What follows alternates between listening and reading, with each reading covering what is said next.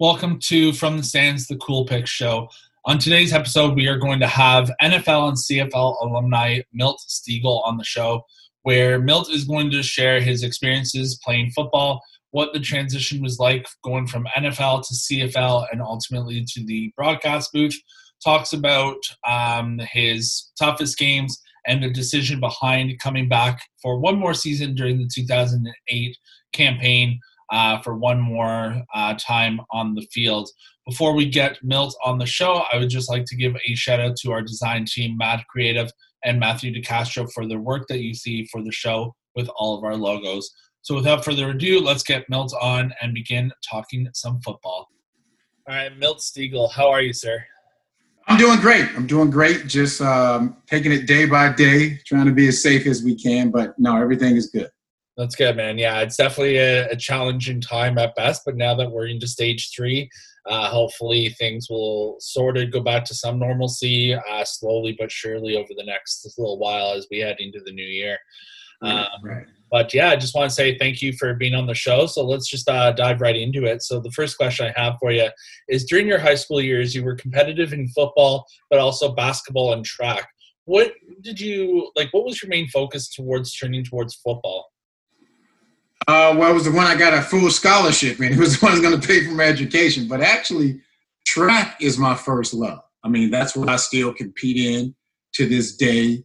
Uh, don't get me wrong, I enjoyed football. Uh, it allowed me to uh, to continue uh, staying involved in sports in college and professional, and even to this day. But track is my first love. I love it more than basketball, more than football. But football was the one I was invested in.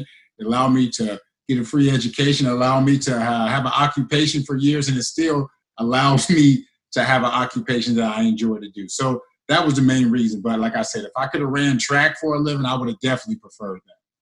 Yeah, it's definitely a little hard when uh, when someone comes up to you with a scholarship and say, "Hey, come play with us for four years. You're good." It's like, ah, yeah, okay, let's go that way. Yeah, no, it, it, exactly. Especially your parents had already paid for four other kids to go to college, and really didn't have much money left. So no, it, it worked out well. It worked out well.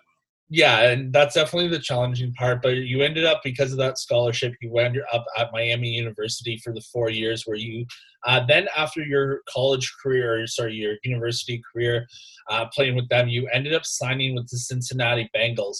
What was it like for you to be able to make a name for yourself in that, like the early year, years of your career, uh, and then wind up signing a pro contract?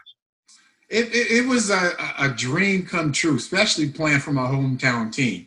You know, being from Cincinnati, and early on in my college career, I had no inkling about being being a professional athlete. You know, I went to Miami of Ohio, and there's not too many professional football players coming out of Miami of Ohio, so they weren't really preaching that. But in my junior year, I had a, my receiver coach. He had one of his buddies at the time who was a tight end with the Chicago Bears, and he came to one of our spring practices, and he told me you have the talent to be a professional athlete. So that kind of opened up my eyes a little bit. Uh, I started having scouts coming to my games, and then next thing you know, I'm playing for the Cincinnati Bengals. So it was something special. Uh, it's not all it's cracked up to be. it, it is a grind.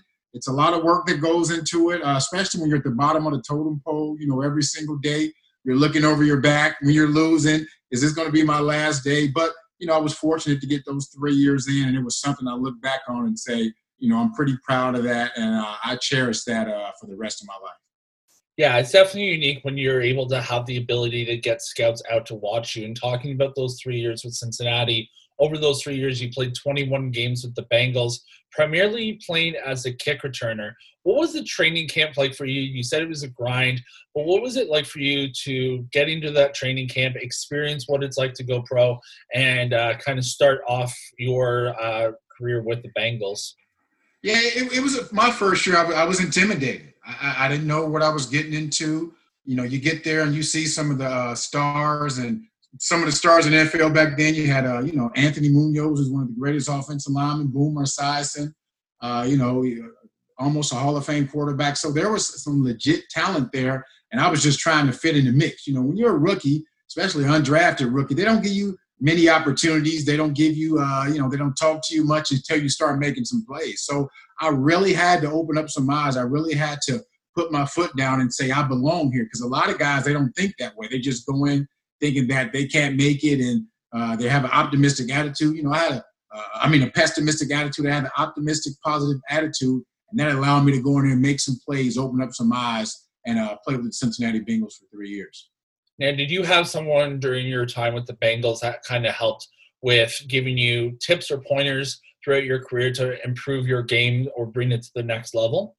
Well, not improve my game, but just how to be a professional athlete. That's that's the main thing. Because when you get to that point, you know, if you need somebody to help you out, it may help you out a little bit. But if you're a pro, if you're at that level, you have an opportunity. There were two guys, Eric Ball and Barney Bussey.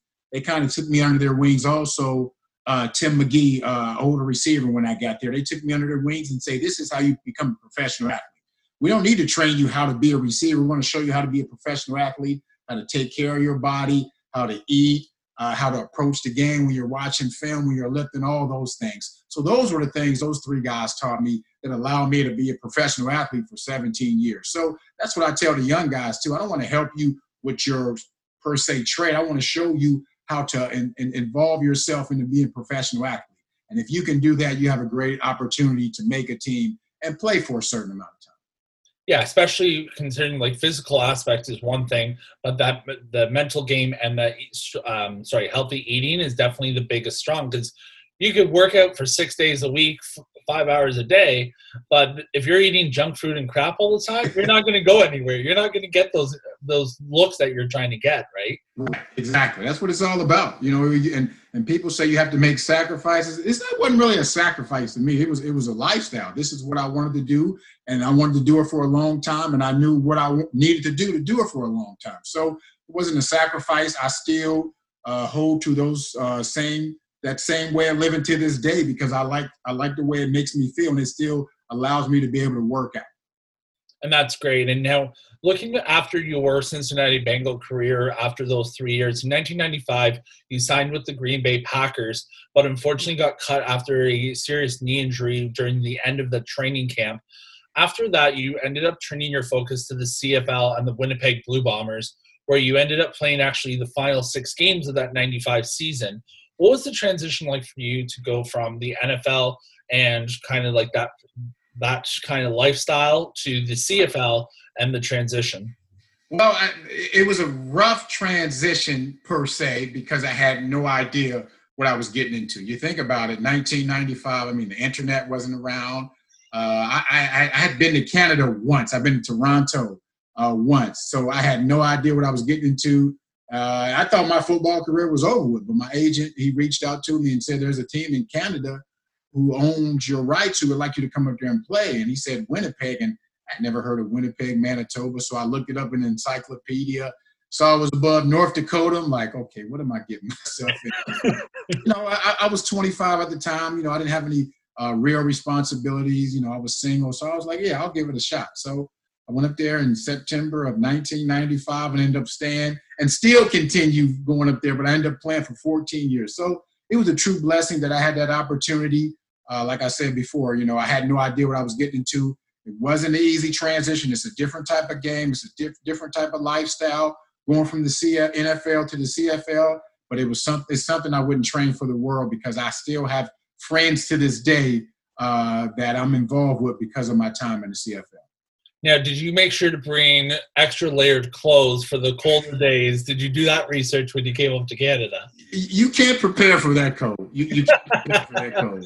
You don't. You don't. You have no idea what you're getting into. Because I remember when I went up there, it was September. So when I left uh, Cincinnati, where I was living, you know, it was probably about 80, maybe 80, 85 degrees. So I go up there. I have on a maybe a long shirt and some shorts. And I remember I get off the plane and it's September and it's like 50 something degrees. I'm like, what am I getting myself into? And right when I get off the plane, I take a physical and I'm practicing. It's like, okay, what is going on here? But you know, it's just it's it's just playing football. And that's what it's all about. I still had that opportunity to play football, and and that was something I was looking forward to. Getting to play receiver, as you alluded to earlier, I didn't get to play much receiver in the NFL. When when I got to the CFL, I finally got a chance to play receiver again. So I enjoyed every single moment. And that's fantastic because you ended up spending your entire career in the CFL with the Blue Bombers. A lot of the times, uh, we wind up seeing guys being traded, signing with other teams, or whatever the other like alternatives are, whether it's early retirement, uh, injuries, etc. What was the reasoning for you behind being able to stay with Winnipeg for your entire CFL career? Well, it, it was a combination of things. You know, I built a relationship uh, with the organization, Winnipeg Blue Bombers, but I'd also built a relationship outside of the organization, uh, outside of the organization with businesses, uh, with the community leaders in Winnipeg. So I saw myself doing something in this community outside of football when my career is over with, and I didn't want to uh, set that aside to go maybe chase a championship or go chase an extra fifty or twenty thousand, twenty thirty thousand dollars. I knew I was building a legacy right here, and I knew I wasn't going to go anywhere else. Now there was opportunity where they thought about trading me, trying to get me onto a team that had a chance to win the championship, but I never went in and asked for a trade at no time because I knew this is the place where my legacy was going to be built. This is the community that I was going to be able to make a difference in. And to this day, I'm still involved in the community throughout Winnipeg, throughout the city of Winnipeg, throughout the province of Manitoba. I mean, I have a street named after me in Winnipeg. So this is a place that I was fortunate to play 14 years. And I thank God every day that I did because I'm still benefiting from playing 14 years in the, in the city of Winnipeg. And we're going to allude to that uh, that as well as a scholarship that's named after you in a short little bit as well. Um, it's actually funny. I was watching some TSN highlights of the top 10 buzzer beater moments in in sport. And obviously, they had like the number one was Kawhi from last year with the Raptors, and they had um, like Nazem Kadri on there with the uh, with the 0.1 second from last night kind of thing. And there was a top few, and I think it was like number five or number six. Number five, I think somebody's yeah. Number, number five, five yeah. and I'm like, hey, Milt, Milt's catches right there. so that was that was hilarious. It was just like, what are the chances that the day I interview you, I see these top tens, right? now, yeah, no, that, that that play was something else. Uh, it was uh, 2006, and you know we were down four points, needing 100 yards, uh, touchdown to win the game, and it was just crazy. And it was more so the defense they played that I was able to score. It wasn't like I ran a great route; it was a great throw of the defense they played. So that was a great play that I'll remember for a long time. And that's always great to have those memories that you can carry on after your career is done. But talking about those records and those memories, you actually had a number of records stamped into the, into the record books, such as I'm going to list off a few because these were so impressive. So, most TDs in a career with 147, most mm-hmm. TDs in one season with 23 back in 2002, and most catches per yard, or sorry, per sorry, most yards per catch in one season with 26.5 in 1997. And that's, again, just to name a few. How did it feel throughout your career to consistently be putting your names on these records?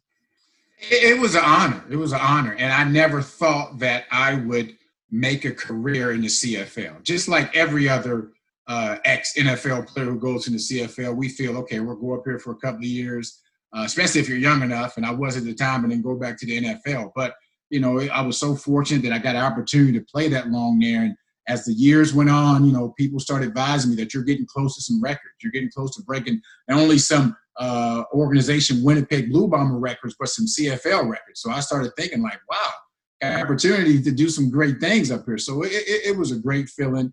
Uh, I played with some pretty good quarterbacks. I actually played with a bunch of quarterbacks. The two main quarterbacks I played with Kevin Glenn and Kahari Jones, they allowed me to do some great things, had some other great players, Hall of Fame players around me. So it was just a great feeling. And those are things that I remembered when I look back on my career. Uh, my two sons who really, they weren't old enough when I was playing to remember anything. So every now and then I have to pull up some YouTube videos and show them that I, did play football I was pretty good and show them my touchdown. So those things I look back on and I say, you know, I cherish them. It took a lot of hard work, took a lot of people around me uh, took a lot of sacrificing, uh, but like I said, I wouldn't change anything, and I enjoyed every moment.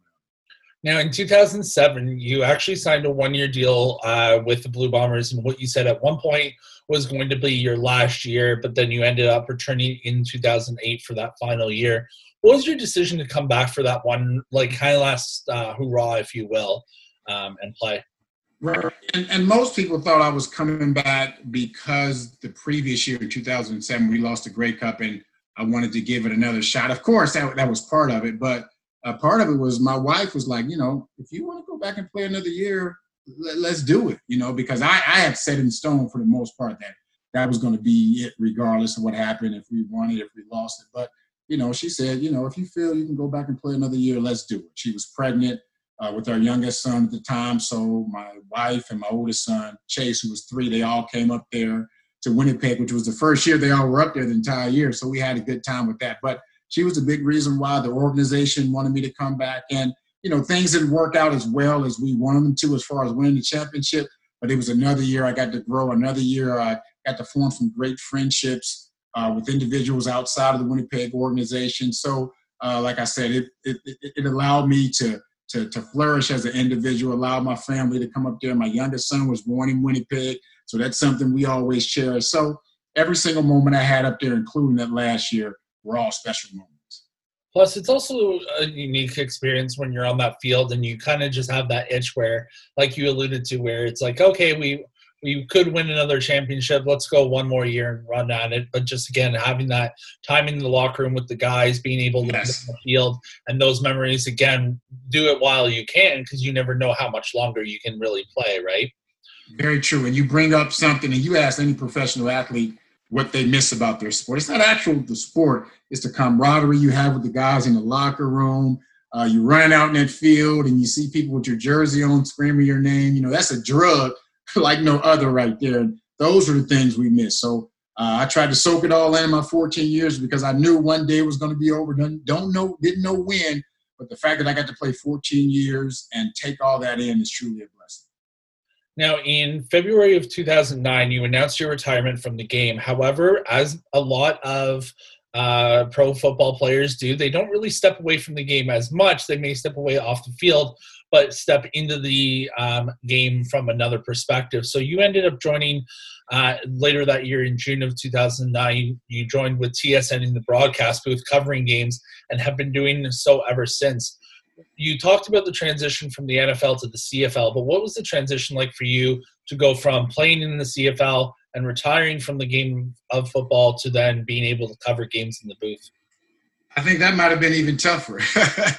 uh, people, and, and I, I, thought this also, they think it just an individual just gets up there and starts talking about football, but there's so much that goes into uh, the production of it even before you get on set. So I didn't understand that uh, it, it, it, was a tough transition. The first two years, they were tough. I mean, I was more nervous about getting on air than I was before a football game. Uh, luckily, I had a, a, good guy, friend of mine, who was also working here at the time. He doesn't work anymore. A guy named Chris Schultz. He helped me out a lot. He made the transition a lot easier.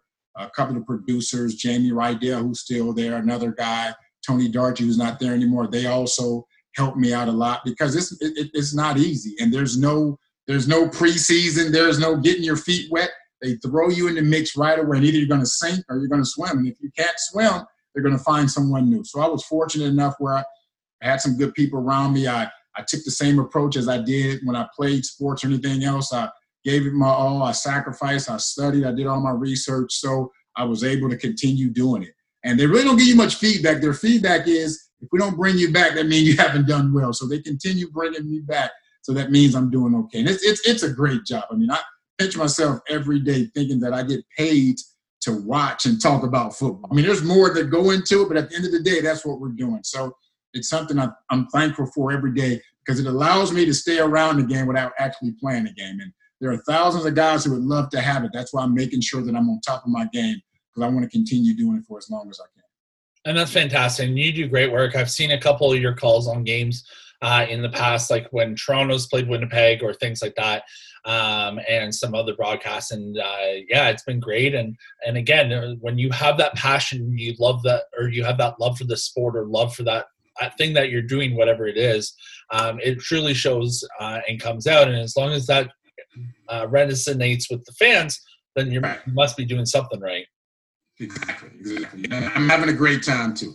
I'm having a, you shouldn't have this much fun working. That's what I say and getting paid for. But I'm yeah. having a great time every single day.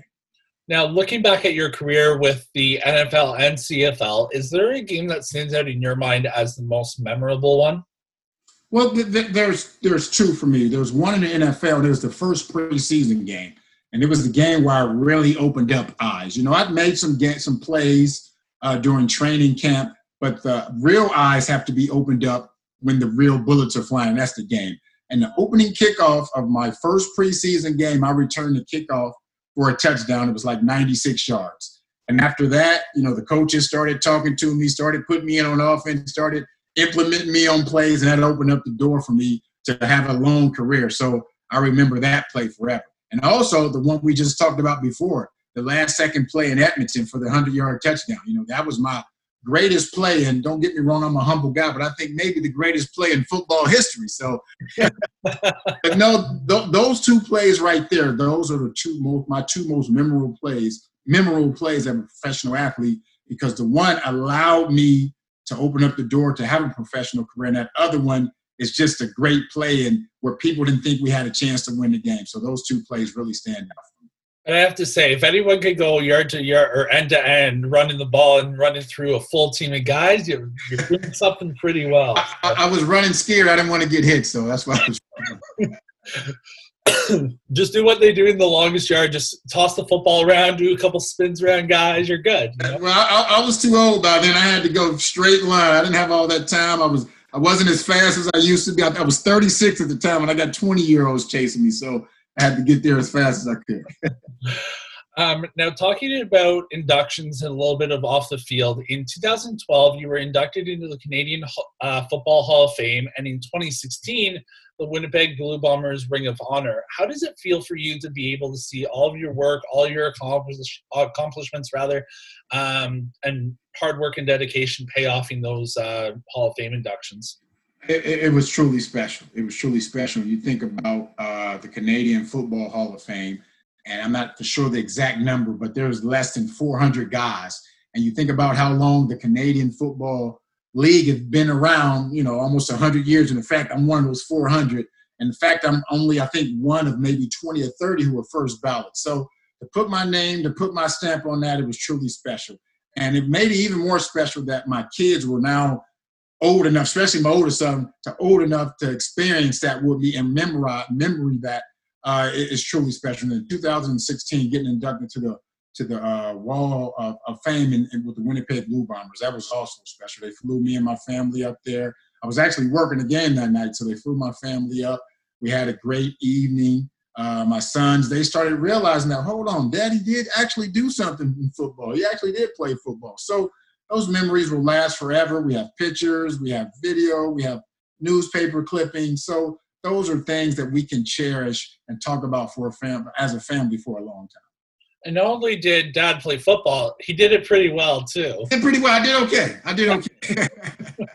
now, also too, as you mentioned earlier, you uh, got a street named after you in Winnipeg. What, what's it like to be able to, when you're back in town, to drive down Winnipeg and be like, "Hey, there's there's my name on the street." It's, it's crazy. It's crazy. That that's one of the craziest things. And uh, one of my good buddies, when when he he used to always come up to Winnipeg and and watch my games. He was like, "You have a street named after you." My friends down here, when they find out, they they can't believe it. I can't believe it sometimes. So every time I'm in Winnipeg, I always drive down my street. I'll take a picture, take a selfie or something, because that's something that's that's still crazy. Lyle Bauer, the president at the time, and the mayor, they made sure that that was happening. It was sort of surprising. You know, I heard a little bit about it, but I was like, this can't come come come to fruition. There's no way that I can get a street named after me, but it did. It's right next to the old stadium. Uh, people always calling me up. I'm, I'm on Milt Drive. You know, I, I, put it into my into my Waze app so I can see how to get there from Atlanta. It's something truly special, and it just lets me know that I actually did make a difference in this city. And it's more so what I did off the field than what I did on the field. Being involved in the community, giving back my time and my efforts. I think that was the main reason why I got that street named after me. So that means a lot to me. Well, I'll tell you one thing. I've only been to Winnipeg once, but next time I go there, I'll make sure to make a stop off, get a little selfie, and send it off to you. There you go. There you go. That, will be one of your prized possessions, I'm sure. yeah, exactly. now, also talking about the work that you've done off the field, again, in the community that you mentioned, you've done a lot for the community and province of Manitoba and that gave so much to you in the game and, and helped you succeed in Winnipeg. In recognition of that, you were you have a scholarship named after you called the MFS sorry M uh, sorry MFS FS Stegall Scholarship. What does that mean for you having a scholarship named after you to help young athletes in their journey to sport? I mean that that means more than winning the championship or scoring a touchdown. That that that lets me know that I am affecting the next generation. I am a, affecting the world. I am leaving a legacy that will live on forever. Because when you are able to build into the younger generation, you know you're making a difference, and you know that difference you're making will be passed on and passed on and passed on, and that's a legacy that will live forever. So when they named that in me and put that in my name, that was something I I, I, love. I love hearing that more than anything. You know, I've, I've been there for maybe three of the times where I was able to give my award. And I mean, that's a humbling feeling when you see these individuals and how happy they are, and the fact that uh, you're giving something that's going to allow them to uh, continue their education, that's going to help them maybe buy a book, may allow them to stay in the doing whatever it may be. You're affecting the gener- the next generation, so you're affecting the world. So that means a lot to me. That means more than any MVP, MOP, touchdown record, anything else I could do because I know that's actually making a difference, and that means a lot. Now, being in that mentor for the younger generation, was there someone growing up with you that was your mentor that helped you succeed in your career with football? Well, I mean, it started with my with my parents. You know, those were the individuals uh, that instilled in me what it took to be successful. Not just in sports, because my parents, you know, they didn't play any sports. Uh, they had five kids, so they had to work. But I saw how hard they work, how much they sacrifice. And if I did that with all the advantages I had that they didn't, uh, there's no way I shouldn't be successful in something. My older siblings, they also instilled in me uh, what it took. They showed me uh, what it took to be successful. And like I said, it had nothing to do with sports. It was just being successful as an individual, being a good person. But it all started with my parents and what, what not what they said, but what they did and uh, that instilled in me. I knew I was going to be successful. So they were my mentors. Don't get me wrong. There were a couple athletes I enjoyed watching. Uh, uh, Lance Swann. I was a big Pittsburgh Steeler fan, but the people that instilled in me what it took to be successful were the people I saw every day, and those were my parents and my older siblings. And that's so good to have because you it's all about foundation and about having those people to be able to support you to succeed. And now you're doing that with the younger generation. So bravo, bravo to you, sir, because that's fantastic as well. Um, now, looking at the younger generation again, what kind of advice would you want to share with those younger athletes that may want to get into football or kind of start off their career, but not may not know how to get started? Well, the main thing, and just like, and I know this is, you know, everyone says this, is just put yourself in a position to, to be your best. And to do that, you have to work hard. It, it, it's not easy. You're going to face some adversity. But if you put yourself in a position to be your best, you're a champion. At the end of the day, all you can do is control what you can control. If you worked your hardest, if you if you're in the, your best shape, if you study, if you did all this, you put yourself in a position to be your best. That's all you can ask for.